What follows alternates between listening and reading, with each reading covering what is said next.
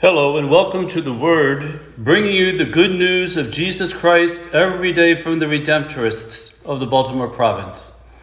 I am Father Gerard Knapp of St. Peter the Apostle Church and the National Shrine of St. John Neumann in Philadelphia, Pennsylvania.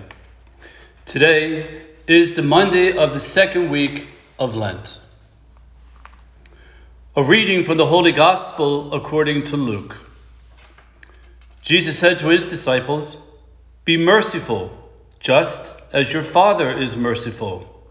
Stop judging, and you will not be judged. Stop condemning, and you will not be condemned. Forgive, and you will be forgiven.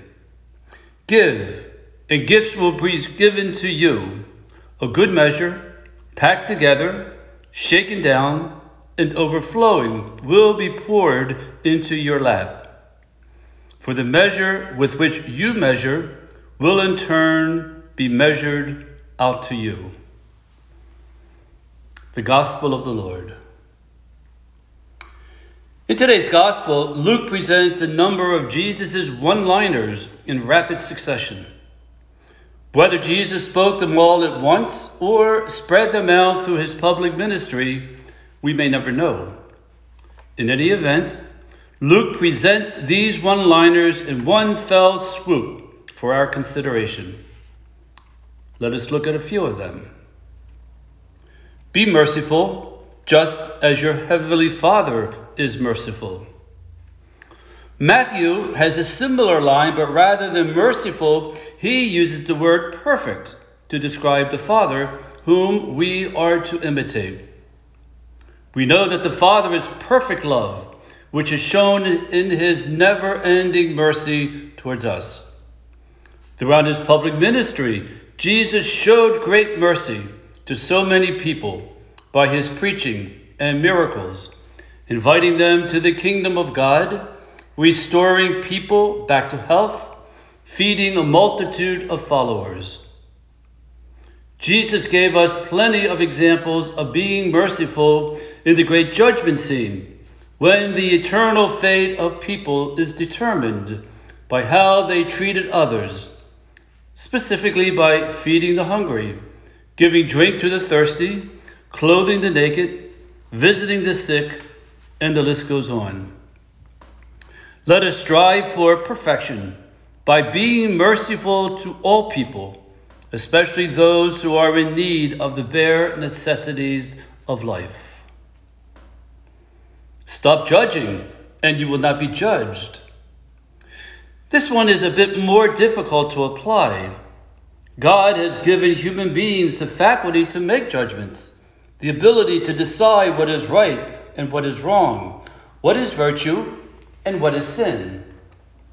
Hopefully, we use that ability to pursue a life of goodness and to avoid a life of evil.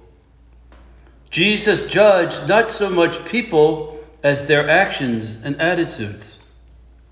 One great example is the woman who was caught in adultery and about to be stoned. When all of her accusers drifted away, Jesus famously said to her, Neither do I condemn you. Go, and from now on, do not sin anymore. When we judge actions and attitudes, let us always keep a loving heart towards the sinner in imitation of Jesus. Let us look on someone who has made a mistake or even sinned not as someone deserving contempt or condemnation, but as someone needing love and the help to find the way. Forgive, and you will be forgiven.